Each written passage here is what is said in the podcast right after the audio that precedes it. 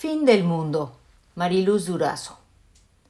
Desde que Isidoro regresó del trabajo, yo lo veía muy raro, pensativo, cabizbajo, triste, hasta que se animó a hablar.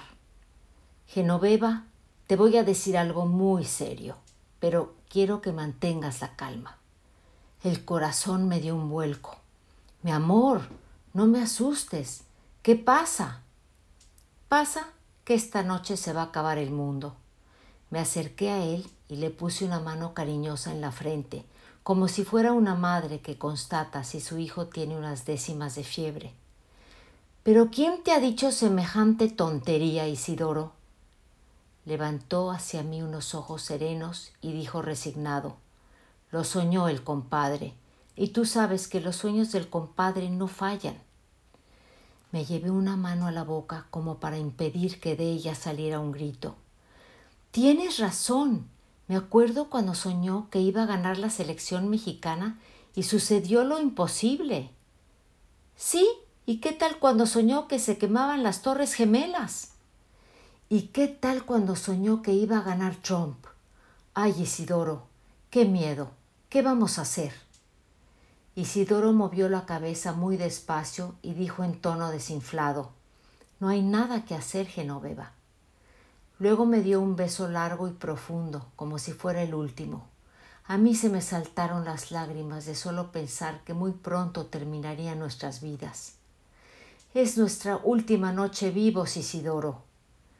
Mi marido tomó mi cara entre sus manos con ternura y mirándome a los ojos exclamó: Sí, y va a ser la mejor de todas. Espérame. Acto seguido se fue a la recámara e investigó en la computadora.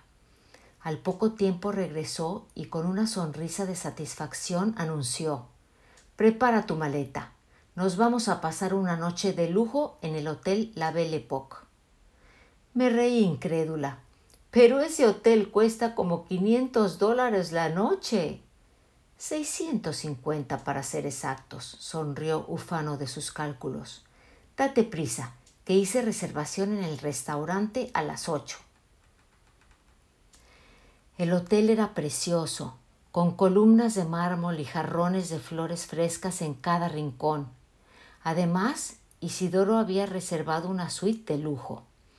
Era inmensa, decorada con exquisitez anticuada, y hasta tenía un armario enorme, precioso. Sin embargo, lo más singular era la hermosa cama de hierro repujado y barrotes en las esquinas, llena de almohadones que invitaban a descansar y relajarse. Llegamos en punto al restaurante.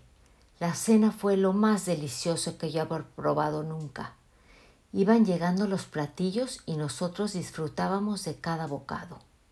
Isidoro eligió además una botella de vino particularmente cara para acompañar la comida.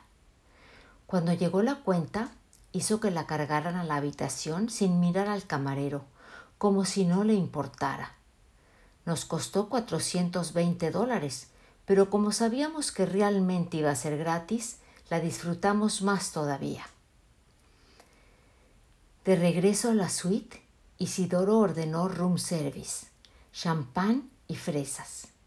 Después de brindar por nuestro amor, me tomó de las manos románticamente y propuso: Genoveva, vas a pensar que es muy tonto lo que voy a pedirte, pero hace algún tiempo que tengo esta fantasía y ya que es nuestra última noche en este mundo, quisiera que me ayudes a hacerla realidad.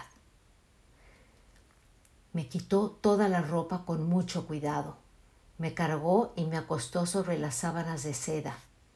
Me amarró los pies y las manos a los 4 barrotes de la cama. Después sacó de su maleta el traje de Superman que usó en la fiesta de Halloween pasado y se lo puso. Se me iluminaron los ojos. Debo de confesar que le sentaba muy bien, pues el traje trae la musculatura incluida.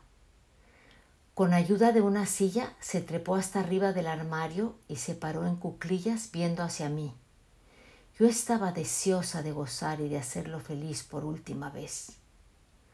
¡A luchar por la justicia!, gritó a todo pulmón mientras brincaba para caer en la cama. pero su vuelo fue interrumpido cuando la capa se atoró con uno de los adornos del armario estilo Luis XV y su cabeza pegó con una de las aspas del ventilador. Cayó al piso de sopetón. «Isidoro, ¿estás bien?», exclamé desesperada. Yo no podía verlo y mi marido no contestaba. No sabía si sangraba, si estaba mal herido o si estaba muerto. Forcejeé como loca un buen rato, pero imposible desatarme. El tiempo transcurría y mi marido podía estar realmente en peligro.